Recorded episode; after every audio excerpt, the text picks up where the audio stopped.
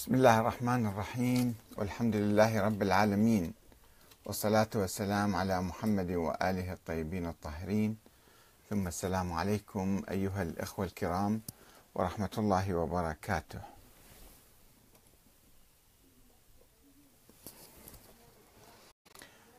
هل كان لشاه إيران دور في دعم مرجعية السيد محسن الحكيم رحمة الله عليه؟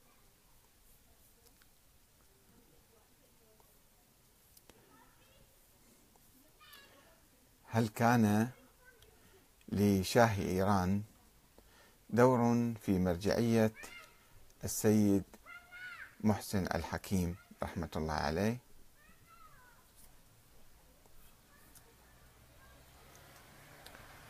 لأن المرجعية الدينية الشيعية كانت تشكل قطبا موازيا ومنافسا ومراقبا للشاهنشاهية الإيرانية فقد حاول الشاه محمد رضا بهلوي إخلاء الجو له في إيران وإبعاد المرجعية المزعجة إلى النجف في العراق. فاستغل وفاة المرجع السيد محمود البروجردي عام 1960 وأبرق إلى السيد محسن الحكيم في النجف معزيا بوفاة السيد البروجردي وتمنى له التوفيق في قيادة الطائفة. وكانت برقيته إيذانا بالاعتراف بمرجعية الحكيم وصرفا لأذهان الرأي العام الإيراني والشيعي بصورة عامة نحو النجف. ولم يقتصر الأمر على الإعلام وإنما امتد إلى المال والإدارة. فقد تم تشكيل طاقم السيد الحكيم من أفراد كانوا على علاقة بالبلاط الشاهنشاهي. وكان أبرز العناصر الفاعلة في هذا الإطار هو صهر الحكيم إبراهيم اليزدي الذي كان يمثل يد الشاه الضاربة في الحوزة النجفية في تلك الأيام إلى جانب آخرين كالسيد مرتضى النخجواني ولكن العنصر الأهم كان عنصر المال. فقد كانت ميزانية الحوزة في تلك الأيام في الستينات حوالي عشرة آلاف دينار عراقي. كان على أي مرجع يتولى المرجعية العليا توفيرها لكي يصبح لكي يصبح مرجعا معترفا به من قبل طلاب وأساتذة الحوزة. حيث لم يكن بإمكان أي عالم مهما بلغ من العلم ولو كان أعلم العلماء أن يصبح مرجعا أي زعيما للطائفة والحوزة. هذا معنى المرجع. إلا إذا تمكن من تأمين رواتب الحوزة وهذا ما استطاع توفيره وكيل السيد الحكيم في طهران. وحسب الظاهر فإن الوكيل كان يوفر الأموال من بازار طهران. ولكن الشكوك القوية كانت تحوم حول أولئك التجار. التجار المقلدين الذين يقدمون أخماسهم بانتظام إلى وكيل السيد الحكيم. كانت كانت هناك شكوك حولهم بأنهم على علاقة بوزارة البلاط الشاهنشاهي التي يديرها أسد الله علم. وبالطبع لم يكن الوكيل ولا الحكيم بصدد البحث عن هويات المقلدين والمتبرعين بالمال والتأكد من علاقتهم بهذا أو ذاك. كما أن الحكيم لم يكن يقبل مثلا مساعدة مالية مباشرة من الشاه. وقد التقيت أنا شخصيا في أواخر الثمانينات بالسيد محمد الميلاني في مدينة مشهد. وقد حدثني عن كواليس مرجعية الحكيم.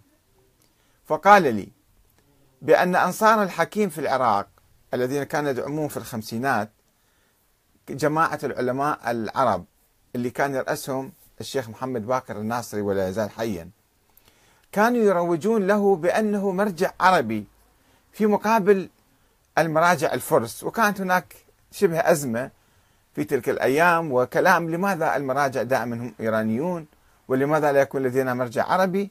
فكان هذه هذه الجماعة ملتفة حول الحكيم وتدعو له باعتباره مرجعا عراقيا عربيا. ولما أصبح الحكيم مرجعا أقصى هؤلاء العلماء العرب عن حاشيته وإدارة مرجعيته واستبدلهم بالفرس من ذوي العلاقة مع إيران. فاحتج أولئك العلماء العراقيون وعقدوا جلسة للتداول في هذا الشأن وتقديم الشكوى للحكيم وعلم الفرس بقرار جماعة العلماء عبر استخباراتهم الخاصة كما قال لي السيد محمد الميلاني.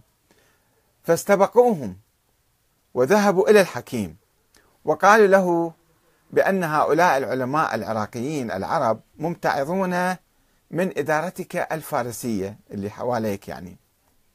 وهم يريدون مقابلتك. فماذا ستقول لهم؟ وهم اقترحوا عليه. واقترحوا عليه أن يقول لهم لا بأس تعالوا وقوموا بإدارة المرجعية وتأمين مبلغ عشرة ألاف دينار شهريا وسأسلمكم مفاتيح مرجعيتي إدارة مرجعيتي. ولما جاء العلماء العرب حسب الموعد المتفق عليه استمع إليهم وطرح عليهم الجواب المعد سلفا. أنه تفضلوا تردون آه، آه، أشيل هذه الحاشية وأجيبكم. أنتم تفضلوا تعالوا ديروا الحوزة. فلم يملكوا ما يردون به عليه وأسقط في أيديهم. وقد انعكست العلاقة السرية بين الحكيم والشاه على الموقف من الإصلاحات الليبرالية التي قام بها الشاه عام 1963 والتي سببت انتفاضة 15 خرداد التي قادها الإمام الخميني وأبعد على أثرها للعراق حيث لم يتحرك السيد الحكيم ضد الشاه ولم يناصر الانتفاضة ولم يقل شيئا ضد الشاه.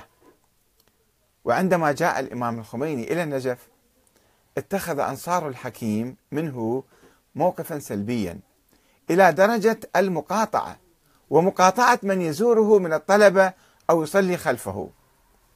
يقول السيد حسن الكشميري وهذا شيء واضح يعني معروف بالحوزة حينما أبعد شاه إيران الإمام الخميني إلى النجف الأشرف في بداية الستينات هو في الحقيقة في أواسط الستينات.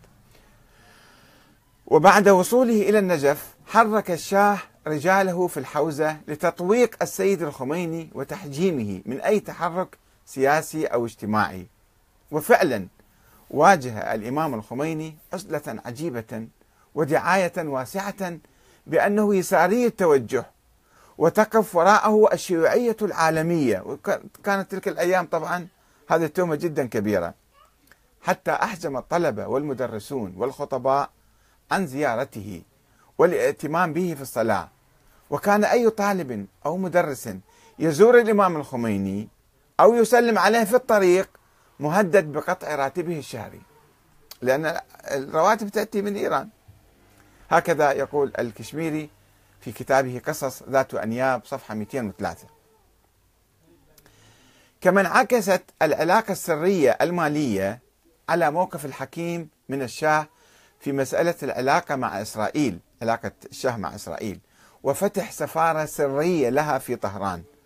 فقد علم جمال عبد الناصر بذلك وأوعز إلى شيخ الأزهر الشيخ محمود شلتوت أن يطلب من الحكيم التدخل لدى الشاه وإغلاق السفارة. فاتصل الحكيم بوكيله في طهران واستفسر عن ذلك فكذب عليه الوكيل وقال له لا توجد سفارة في طهران. هو ما كان يعرف.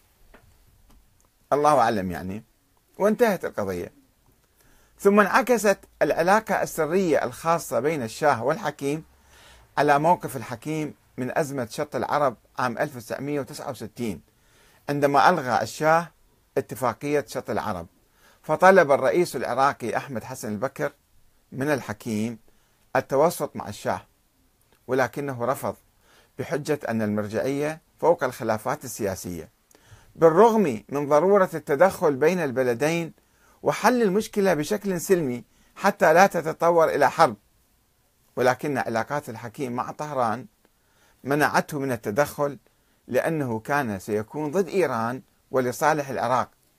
ولذلك قام النظام العراقي بتسفير الإيرانيين والضغط على الحوزة في النجف واتهام ابن الحكيم السيد مهدي بالتجسس من خلال الإذاعة والتلفزيون.